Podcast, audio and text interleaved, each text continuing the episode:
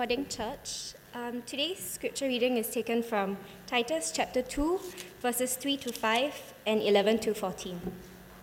I will be reading from the English Standard Version.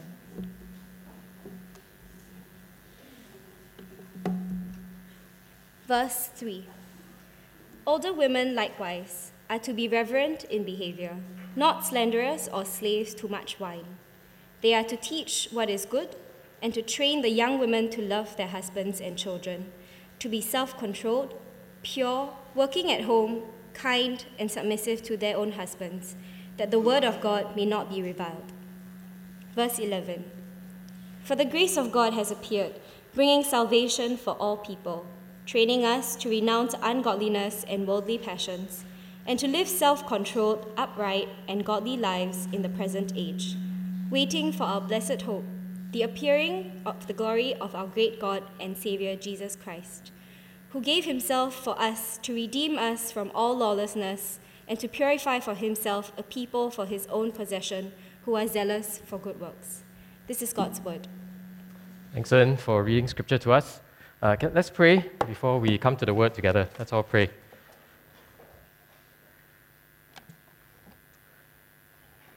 Gracious Father, we thank you so much for how you are God who speaks. We thank you that you speak from generation to generation and you speak clearly. Oh, Father, we pray that you would help us to listen to you, help us to respond to you with hearts that are alive by your Spirit, hearts that are eager to trust and obey you, to do your will. So, Father, we pray that you fill us with uh, wisdom, fill us with understanding, uh, grant us strength to do what is pleasing in your sight. And we pray this in Jesus' name.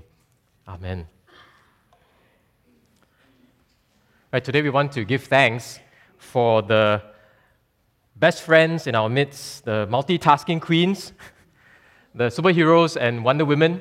I think we want to give thanks to God for our mothers. I think we, it's scriptural that we honor our mothers. I mean, the Bible tells us to do so, and it's fitting that we do so today, uh, given that it's Mother's Day. And I think for all of us, we, we realize that mothers nurture us in many ways. They not only care for our physical needs, but I think for many of us, our mothers also feed us spiritually, for which we are thankful. Uh, I think the Apostle Paul says this of Timothy, right, his young protege, and he says, I am reminded of your sincere faith, a faith that dwelt first in your grandmother, Lois, and your mother, Eunice, and now I'm sure dwells in you as well. You know, Timothy's faith was the legacy of several generations of godly mothers and then these women, they faithfully passed the gospel on to their children and to their children's children. Yet I'm also aware that Mother's Day can be a painful day for some of us. Maybe not so much a day of celebration and thanksgiving, but a day of pain, perhaps. You know, some of us may have lost children. Some of us may have estranged parents, estranged mothers, or estranged children. Know, some of us may have been unable to have children. Or maybe some of us struggle with singleness. And you know, every time Mother's Day comes around, you know, Mother's Day is difficult because Mother's Day is a day where we are reminded of what we don't have. But this is why Scripture speaks to even those of us who struggle on Mother's Day. Scripture tells us that you know, if, if we are in Christ, we have been saved into a spiritual family. So what does that mean? It means that for, for the women in our midst, you know, not, not all the women may be biological mothers, but all the women can be spiritual mothers. And that's the promise that Scripture holds out to every single woman who is in Christ. And this is, this is what we want to honor today as well. Not just biological mothers, but women in our midst who, who labor and serve for the good of the body. And in fact, if we are in Christ, we have been saved into this new spiritual family, and we could say that even these, these spiritual relationships will outlast even the biological ones. You know, I had a I have a Christian friend who, I mean, when she was not married, I mean, she was very intentional in building relationships with just the families in the church. She got to know many families, uh, you know, helped with caring for the kids in, in various ways, and it was just present in the lives of many families. And I remember she said this very striking thing to Claire and I once. And she said, I may be single, but I have many spiritual children. I mean, what, what a testimony of faith that this young woman had. So it's fitting that we thank God today for the faithful women in our midst, not just the mothers, not just the biological mothers, but indeed the, the women whom God has placed in our lives to help us to grow in the faith. They may be a wife, a family member, a good friend, a neighbor, a colleague at work, a teacher, a fellow church member. You know, why not take a moment now to give thanks in your heart for them? I give you permission to send a message out also if you want to. You know, drop them a WhatsApp message, take out your phones. Uh, you probably have your phones out already. Just send them a message. Thank, I thank God for you. you know, I really thank God for you. So our text focuses not, not just on biological mothers, but our text today focuses on how women are to live in God's family. But men, you know, I think the, there are lessons here for us as well. So don't tune out. You know, this is not just for the women in our midst, but for all of us as God's family. So two, two big points, how women are to live in God's family and how we are together to live in God's family. And the outline is in your ministry guide. Now, Paul speaks to two groups of women in the church here in this passage. You know, the, the older women and the younger women. You know, and that's a sensitive question, right? Because if I ask, who are the older women? Maybe not many women will want to put up their hands. So you may be wondering which category do you belong to, right? Are you older women or are you a younger woman? You know, I would say it depends, right? Because think about it, in some relationships, uh, you are the older woman. But in other relationships with different people, you may be the younger woman. Right? So it depends on, on, on who you are sort of in relationship with. So I think this, this, this, this kind of captures the kind of relationships that God wants us to build in God's family, not, not just with our peers, but with older and younger people. This is natural for God's family. So there are times when you are an older woman, times when you are a younger woman, being encouraged by someone else. And what does God want of women in his family? What does God want the women to be? Uh, really, godliness is crucial, right? God wants older women to be godly. And he says it's, like the older men, right? If you look at verse 2, uh, Paul describes what the older men should be. And then after that, he says, likewise, right? in the same way, women are to be like this as well. So, what are they to be? Clear minded, sober minded, clear minded about following Jesus. They are to live thoughtfully, not carelessly. They we sound in faith, sound in love, sound in steadfastness. Older women are to be reverent in behavior. You know, the word, the word reverend is an interesting word. You know, the word reverend literally means uh, like a priest. Right? This is the only time this word appears in the whole New Testament. You know, the women are to be like a priest. You know, and that's not surprising, right? Because the Bible calls all of God's people to be a holy priesthood. What does it mean to be a priest? I think as a priest, we represent God in His world. How do we do that? By speaking His truth and reflecting His holy character. So Paul says to the women, uh, you are to live in a way that shows that you worship God. Live in a way that shows that you know God that you belong to Him and you serve Him through Jesus Christ. Reverent. You know, older women are not to slander or gossip. You know, I just started watching Yanxi Palace. so those of, you, those of you who know Yanxi Palace, don't be like the women in Yanxi Palace, basically. right? All the court intrigue, the gossip and slander that goes on in the Forbidden City, so, so don't be like that, right? So older women are not to slander or gossip, but instead, you know, God wants older women to use their words not to tear down, but to build up. Right? That's, that's what it means to not slander. You know, not just not saying bad things, but actually saying things to give life, saying things to bring encouragement. And of course, this is true not just for the women, but for, for the men as well. Right? Do our words give strength? Uh, do they, or do they cause broken relationships? Women are not to be slaves to much wine, just meaning that they are not to be self indulgent. Older women are to live for God's pleasure and not to gratify their own selfish desires. So Paul is saying to the women, hey, submit to God. You know, yield yourself cheerfully to God. Follow Him. You know, let Him direct and lead your life. Let Him shape your desires and your passions. You know, don't, don't let alcohol or anything else control your life. So, godliness is crucial. And then, point B women are to train one another for godliness. So, this is how women are to live in God's family. You know, Titus 2, uh, I want us to all really pay attention. Titus 2 makes a really important point about discipleship that we mustn't miss. So, biblical discipleship involves different generations. Very important, right? Different generations encouraging one another. That's the biblical model of discipleship. Different generations. And if you look around, you know, I think one thing that I'm really thankful for is we have a church with different generations. You know, I, I, have been to churches where the, the pastors tell me I, I, we're praying for more younger people, or we're praying for more older people to come in our midst. Why? Because I think they understand that the pattern for biblical discipleship happens across generations. It doesn't just uh, happen within a, a, demographic group. Right? That is the model that Titus 2 presents us with. Different generations encouraging one another. So, friends, we, we have a, a, unique advantage because we, are, we have different generations here. The question is whether, the, as different generations, are we actually discipling one another? But we do have a precious opportunity. Older women are to exemplify godliness and to teach younger women what is good. You know, what makes a Christian worth learning from? It's not simply their age, it's not simply their life experience. Now, what makes a Christian worth learning from is their godliness. Their godliness.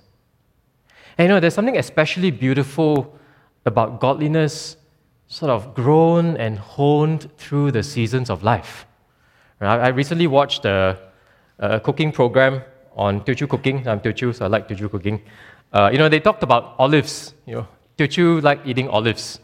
So what do you do with olives? You know, when you pluck them from the tree, olives are kind of hard, you know, green and hard. No, not very nice to eat because it's a bit sour, bitter. So what do they do? They, they soak olives for a long time in water, you know, a couple of hours. And after that, they take the olives out and then they put it in slowly boiling stock. They boil again for a number of hours. What does that do? After that long process of soaking, boiling, the, the olives lose their bitterness the olives lose their sourness and they become sweet. They become good to eat. The, the fibers of the olive soften with time. They don't harden, they soften. And then after all those hours of preparation, the olives are good. I think that's a really good metaphor for the Christian life. I think that's why older believers have such a wonderful opportunity to disciple younger ones. Because you've been through the seasons of life. Right? If you've been through soaking, you've been through slow boiling, you know, you become softer. Hopefully, we are softer, not harder. Right? We're not kind of prickly and hard, but, but our, our hearts are softer to God. And, and for that reason, I think there's something beautiful about older believers coming alongside younger believers and helping them to, to learn what it means to follow God across time, across the seasons of life.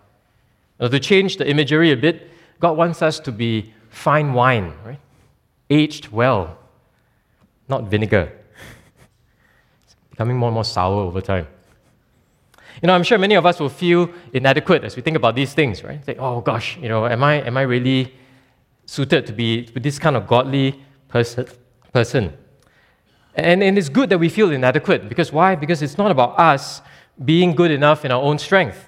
You know, as, as Ern read for us from Titus 2 11 to 14, Jesus is the one who makes us godly.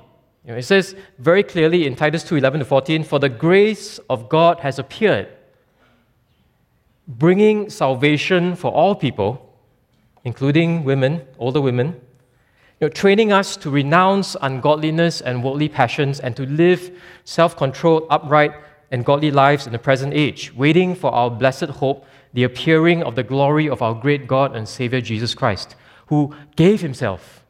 Right? He gave himself not because we are good people, but he gave himself to save us from our sins, to redeem us from all lawlessness, and to purify for himself a people for his own possession who are zealous for good works. So, this is good news for us, right? That, that we, we are able to encourage one another in, in these ways spoken of in Titus 2, not, not because we ourselves are, are good Christians, right? But, but we're able to do these things because the grace of God has appeared. Friends, this is the gospel. Right? The grace of God has appeared, and this grace has transformed our lives from the inside out. This, this grace is training us to say no to sin and to say yes to godliness. And, and because we have experienced this grace ourselves, we are able to be channels of this grace to the people around us. We're able to soften and grow with age because this grace has appeared. Friends, this is the good news of the gospel that enables us to live as God's family in this way. The, the Christians who are, who are worth following are not those who are self sufficient, not those who are self righteous, who have a high estimation of themselves. No, the Christians who are really worth following are those who are broken and humble, who recognize daily, I am what I am simply by the grace of God simply by the grace of God. Now, th- now, those friends are the people worth following. And those are the kind of Christians that we want to be as well. People who are humble before their God. So, what does it mean to teach one another? I mean, that's what Paul says, right? Women teach younger women. Now, when we think about teaching here, you know, Paul doesn't just mean sort of formal Bible teaching. He's, you know, it's not talking about like preaching or doing something formal like that. You know, it can be informal too. So not just doing a Bible, doing like a formal Bible study with someone. Teaching can happen in many ways in the life of the church. Right? Teaching can happen when older women and younger women build deeper relationships with one another. You know, when older women are, are vulnerable as they share the joys as well as the struggles of the, of the Christian life. Teaching happens through that. Now, teaching happens when women come together informally to read God's word with one another, to help one another apply God's truth to life. Teaching happens through that. Teaching happens when women come alongside one another and bear one another's burdens in times of sorrow and grief. When women come alongside one another and encourage one another as we go through times of suffering, you know, we encourage one another to persevere in Christ. Teaching happens through that as well. Teaching happens through women exhorting one another to turn away from sin and to turn to Christ again and again in faith and obedience. Right? That, that kind of exhortation that we give to one another in our lives. That's teaching. And you realize that truth is taught through our relationships with one another. It's not just from the pulpit, from the front on a Sunday. No, truth is taught through all our relationships, the way we relate to one another in these ways as we do life together. You know, in, in Scripture, especially in the New Testament church, uh, in fact, Old Testament as well, uh, you realize that hearing the word isn't enough. It's not enough to just hear the word. We, we have to see the word. How do we see the word? We, we see the word in, in the way we live life together. We, we see the word when we see godly examples in the community. People that we see, yes, you know, when, when I'm 10 years older, I want to be just like that person who loves Jesus and serves Jesus in that way. Right? We, we have to see the word lived out. Then it makes sense. And I think we, we understand that, right? When we learn when we learn a new sport, we, we don't just read about the sport in a book, right? I, I don't learn how to play tennis by reading lots of books about tennis. What I do, I, I go to the tennis court, I, I see people play tennis. And then it makes sense. Oh, so that's what a forehand looks like. Right? And it's exactly the same for the Christian life. We, we hear the word, which gives us the right theology, understanding, but then we need to see this word lived out. And the only way we can see this word lived out is if we are in relationships with one another, not just casual relationships, but deep, substantial, meaningful relationships that, that lead us to spiritual growth. Right? That's how we see the word. Friends, if, if you are not in community, if, if you are on the fringe. You, know, you kind of come on Sundays, but you leave immediately after Sunday. You know, can I just encourage you to stick around a bit more? Get to know some of us a bit better. Maybe think about joining a, a, a small group during the week. You know, because we need to see Christianity lived out if we are to grow in these ways. And you know, we see this in Scripture, right? Paul talks about imitating, imitating me, and not just Paul, but keep your eyes on those who walk according to the example you have in us, right? Keep, your, keep our eyes on good examples. Uh, you know, Claire and I, we, we both didn't come from Christian families. You know, we, we got married and, and you know, we moved to the States immediately after our wedding, about three days after the wedding. And you know, we were completely new, had no idea what married life would be like, had no idea what parenting would be like, because our parents were not Christians when we were growing up. So we had no categories for the Christian life lived out in family. But what was so helpful for us is that when we arrived at the church, there were godly couples who just walked alongside us. You know, not even like they weren't they weren't like doing Bible studies with us or anything, but they were just living faithfully as husband and wife around us. So we could see them. And there's so much that we've learned about marriage through them. Because they, they, make, they, they make sense of Scripture, because we see Scripture lift out. And then when, when we were getting ready to have kids, we, we, you know, we, we spent time with families who had young children, and, and they, they gave us a very good view for what life would look like with kids in, in a godly home. And we learned a lot of, about parenting from these families. So, so friends, I just encourage us to, to live in this way in community. It's so, it's so precious for us as we build relationships like this. You know, notice Paul doesn't tell Titus to teach the younger women. Instead, older women have unique opportunities here to speak into the lives of younger women in more personal ways. You know, ways that, that men, I think, because of temptation and purity, it would be unwise for us to, to be involved with younger women in, in such personal ways. But the older women have unique opportunities to do so. So, women, you have a vital role you all have a vital role in extending the ministry of the word. You know, the, the elders can do so much, the preacher can do so much, but women, you, you have the role of really expanding, extending the ministry of the word across more of the church. For those of us who you know, are maybe older, know, are, we, are we tempted to retire from serving? simply because we are older. Know, for those of us who are older, do we feel less important in the life of the church? Do we feel as if the church is getting younger and so the church is kind of passing us by like the rest of society? I mean, we live in a society that prizes youth. And growing old in a society that prizes youth is very, very challenging. And, and we fear that the same thing may be happening in the church. And, and it discourages us. I mean, I get that. It's discouraging.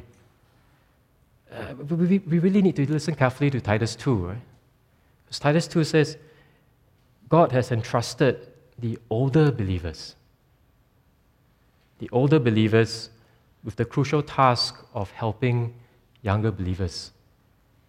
You know, if, if you are a young person, I think we, we, we as younger people, I think we need to humble ourselves as well and, and to say, I need, I need the wisdom of older believers in my life. I, haven't got the Christian life figured out. I, I shouldn't just hang around with my peers. But, but I need to kind of humble myself, right, in a way, and say, I need to build these relationships with older people and seek their counsel and their wisdom as well, because this is what Titus 2 talks about.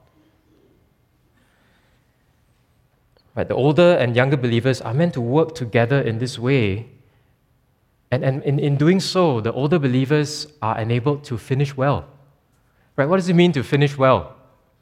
To finish well in Scripture means to pass on a legacy of biblical faith and life to the next generation.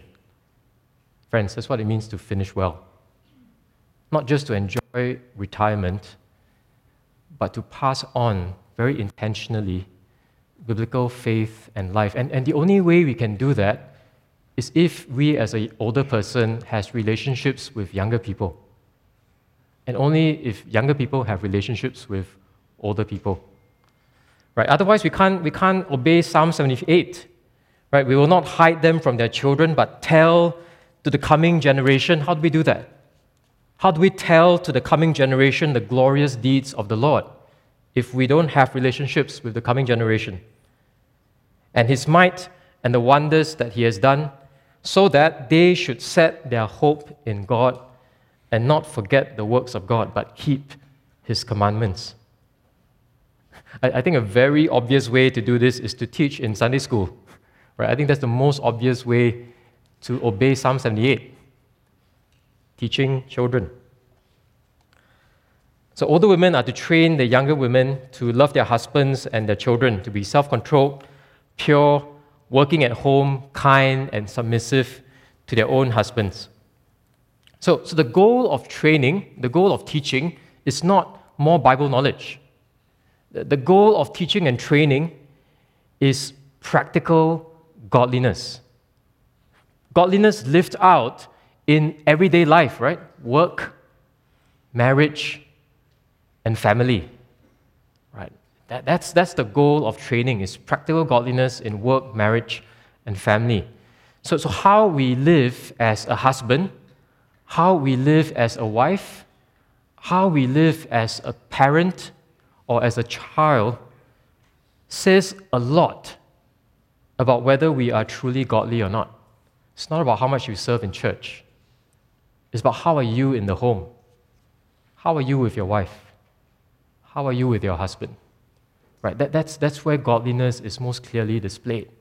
And why Paul tells the older women, you have to train the younger women to, to do this, to, to follow godliness in these ways, this, to display Christ in our families. And, and friends, the, the women need constant encouragement to follow God's call to love their husbands in these ways to love their husbands and their children. You know, we, we, need, we need to acknowledge that we, in our culture, the, the two income family is very, very prevalent, right? It's, it's, it's acceptable. And, and our culture tends to devalue what women do in the home. Right? I think, I think the, the, the culture kind of definitely places more emphasis on what you do outside in your career. You know, sometimes the work that women do in a home, the very important work that women do in a home, is, is devalued and diminished in the eyes of the world. So, so women need encouragement. Right? Women need older women coming alongside them, being godly models of biblical womanhood, encouraging them to, to live out the Christian life in faith, in the home, in their work. Right? Working at home doesn't mean that a woman can't work outside the home. But, but rather, the, the, the, the phrase working from home makes the point that whatever work a woman does is for the good of her marriage and her children. Right? She, she's caring for her home, even as she works outside. You know, Proverbs 31, the, the wise woman works outside, but it's really for the good of her home. Proverbs 31. So, older women can encourage younger women to work in this way, not for self centered reasons, but for, for the purpose of serving God and serving their families if they have families in the home. And to be submissive to their own husbands doesn't mean wives are inferior in any way. Rather, a, wife, by, by trusting God, so by following His design for marriage, that, that's how she submits cheerfully to her husband. So a woman is not called to suppress her gifts and abilities, but rather to fully use them to fully use them out of love for her husband, out of love for her children. Right? That, that's what it means to be submissive to their own husbands. You know, I, I, I cite Claire as an advantage. I don't, I don't mean to embarrass her, but I definitely married up. right? I mean, I'm, I'm so grateful for all her gifts and all her abilities. I mean, she works outside the home, but her heart is always for us, you know, myself and my two boys. And I'm so grateful for that. And she's definitely a lot more accomplished than I am in many, many ways. You know, but, but she's using all her gifts and, and her abilities to, not, not, for her, not for her own selfish gain, but for the good of us together as a family, serving God together, loving Him together. And that's exactly what Titus, uh, or that's what, that's what Paul wants Titus to teach the women in the church. Right? You live in this way And together in your marriages, together in your families, you, you glorify God. You display His goodness. So your marriage matters, your parenting matters. So, why does godliness matter so much? Right? Look at, look at the second half of verse 5. It's so that the word of God may not be reviled. Right? Friends, nothing calls God's word into question more than an ungodly Christian. So, why would non Christians want to believe the gospel if they don't actually see it changing lives? Right? If, if, if a non Christian sees an ungodly Christian, and friends, that this non Christian is right, you know, or, or you can see how they're justified in blaspheming the word of God. Friends, is, is there anything in our lives and relationships that deny the gospel? Godliness gives credibility to God's word. You know, godliness makes the gospel beautiful. So, what, what, what lessons do we, can we draw from the rest of us? Right? You're Not just the women, but how do we live together in God's family? That's the second big point. I think the key lesson for us, both men and women, is that we need spiritual friendships with one another to grow in godliness. So, the normal Christian life, the normal pattern for the Christian life is, is lived in community, is lived in the web of all these kinds of relationships. Biblical discipleship is not a program that we participate in, some do, some don't. No, it's not a program, but biblical discipleship is a pattern. It's a pattern of church life that involves all of God's people encouraging one another in godliness. This is what it means to be a Christian. This is what it means to be a Christian in community as a member of a local church. We're in this together. You know, we don't come as consumers, but we come as co laborers as we work with one another to strengthen the whole body of Christ in godliness. So, so as we think about our relationships with one another, I think many of us have many relationships with one another. How then do we do our relationships? What do we, what do we focus on? Really, our goal is godliness. Right? Godliness should be the goal. And if godliness is the goal, then what kind of fruit are we expecting to see in our relationships? Right? If the goal is godliness, then what should we be looking for in our relationships with one another? I think very obvious ones would be we, we will be encouraging one another to say no to sin. We will be encouraging one another to say yes to godliness. We'll be encouraging one another to trust God in tough times. We'll be encouraging one another to be zealous for love and for good works. Friends, God didn't bring us together just to socialize. We're, here for one another's godliness, not personal comfort, not convenience, not self centered happiness. But He's brought us together because we have this precious opportunity, this precious calling to promote godliness among us. God wants us to love one another more, even more. So much so that we are willing to speak His truth to one another even when it's awkward to do so. Because we want to speak the truth in love. God wants us to be humble and open to others, to, to listen when others lovingly point out the sin in our lives. Another thing to learn for our relationships is that we need to cultivate relationships across generations. So I know we have age specific ministries in the church, and age specific ministries are helpful, but we also need to acknowledge that age specific ministries are not enough. They are limited, and they have natural limitations in our discipleship. Because biblical discipleship involves cultivating deeper spiritual friendships across age lines, older and younger. And I think the whole church would benefit when we have these sorts of relationships. The church is better for it. You know, it's easy to be comfortable with friends of a similar age. But I, think the challenge that I have for us from, from this word is, is how are we going beyond our affinity groups? How are we going beyond the groups that we are most comfortable with and, and building relationships that cross demographic age lines? It's not about whether we want to focus on the younger people or we want to focus on the older people. It's not that at all. But rather, what we want to do as a church is to help everyone be involved in these kinds of relationships with one another, to help one another grow in the faith. It's not about whether you're older or younger, it's about how we can we work together to promote godliness among all of us. Friends, finally, we, we show the gospel's uniting power through these kinds of relationships. Right? God's grace has appeared to redeem us, to become one people in Christ. So, friends, how, how do our relationships with one another show the gospel's power to bring us together? Especially those of us who are different you know, from one another. How can we show the, the uniting power of the gospel in bringing us into relationship with one another in these ways? So, friends, encourage us to move towards one another, right? To, to maybe do something simple, right? To even sit in a different place on Sundays, whether in the hall here or downstairs on level three. Sit in a different place so that you meet someone new, talk to someone you haven't spoken to before, talk to someone older, talk to someone younger.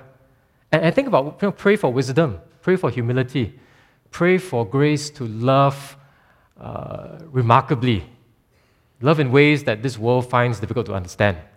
As we run, as we cut across lines, as we build relationships across the generation gaps, and help one another grow in godliness. Finally, I want to I just want to acknowledge the, the many women in GBC. You know, many, many of you, many of you serve in these ways that Titus 2 describes. And on behalf of the elders, I just want to give thanks to all of you for the amazing work that you do in our midst. Uh, uh, women, you are an example for the men of GBC to follow. And the men, we should acknowledge that. We should really give thanks to the women in our midst. You know, your, your lives of humble service really show the reality of the gospel's transforming power. And that's the way it should be. You know, indeed, a, a woman who fears the Lord is to be praised. So, in, in closing, uh, I'd like to invite two good examples of, of godly women in our midst to, to kind of share a bit about what they do and to just encourage the rest of us to give thanks to God as well as to know that there are you know, really good, faithful women in our midst who are laboring for the good of the body. And, and men, there's much we can learn from their examples. Uh, so I'd like to invite Mel Swang and Bibiana up. Just ask them a few questions, and then we're going to pray for the women in GBC. Come. Now, don't be shy. Come on. oh, Mel Swang's a bit nervous, so let's kind of encourage her a bit.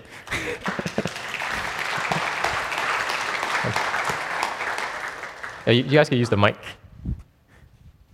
More, the, more nervous when you clap. clap okay, sorry, don't clap. Okay, Mel Swang, tell us a bit about yourself and how you're involved in encouraging other women in the church. My name is Mel Swang. Um, I'm leading the Golden Girls Bible Study Group. Uh, for the past 16 years, uh, the age group is from 60 to 90.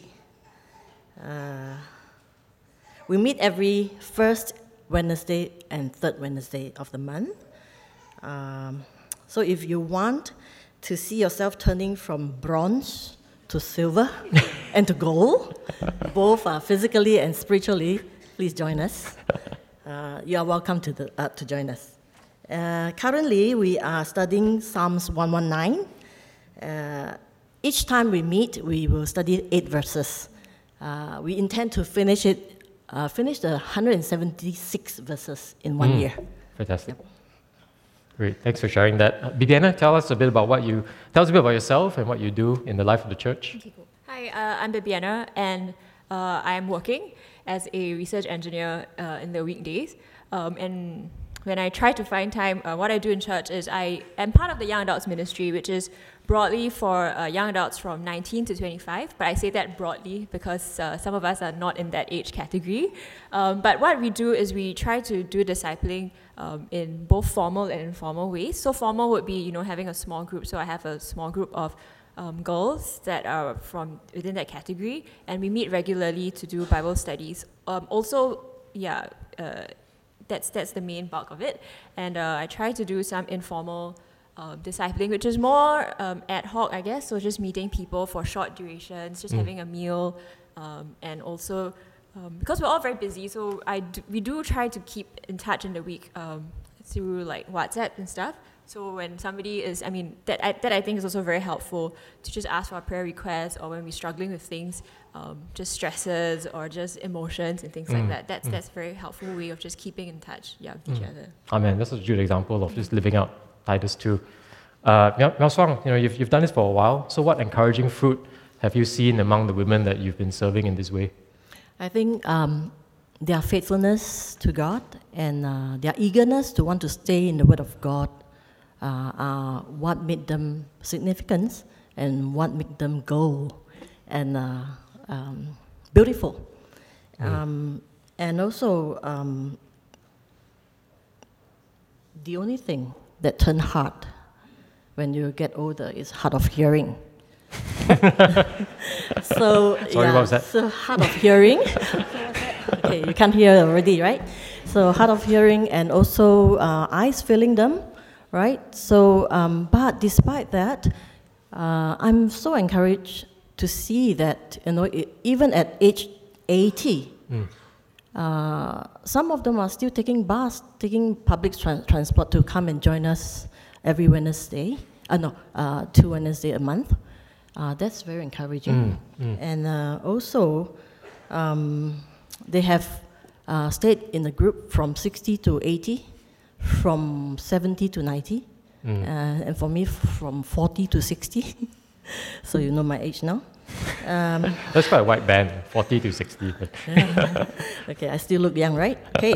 now, um, to stay young, you stay in the Word of God, okay? so, um, you know, despite all this, I mean, our prayer request is mainly about medical checkup, okay?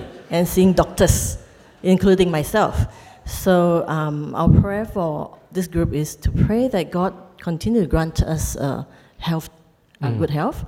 Uh, one of our member cannot join us for one time, the last time, and also cannot come uh, for service twice already because she's uh, not well, she's sick.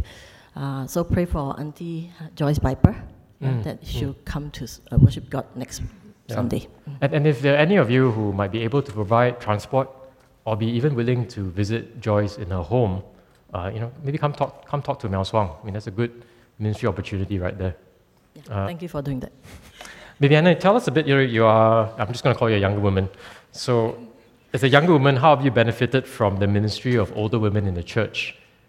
And, and maybe kind of end off with telling us how we can pray for the women in GBC as well. Okay. Uh, I think I've benefited mainly from some of these informal gatherings. So, like just having dinner to some of these um, older women. Like I've had dinner with Auntie Miao Swang once, and it was really um, fun. Um, but it's also just interesting to just hear from a different perspective. And sometimes it doesn't mean like, oh, we have to sit down and like, you know, study the Bible for two hours, even though that is good.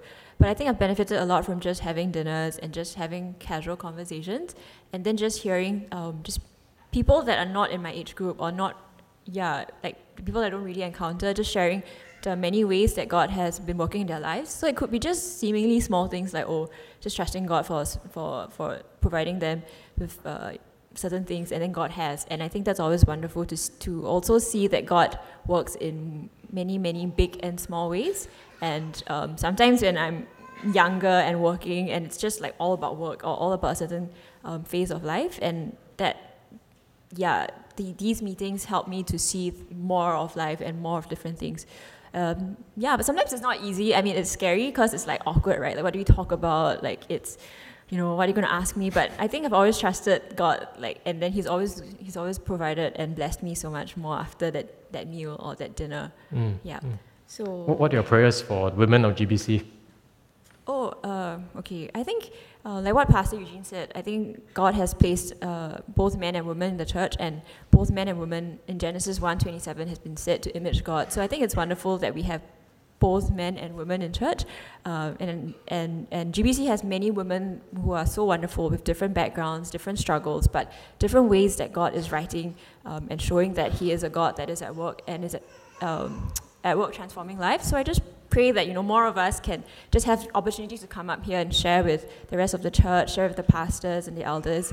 Um, yeah, all the many ways that God is working. And on, that note, yeah, just also encourage you know the men to en- encourage their wives, their brothers, their friends to also do that. And we just have so many ways that we can also show the world God's manifold wisdom. Amen. Amen.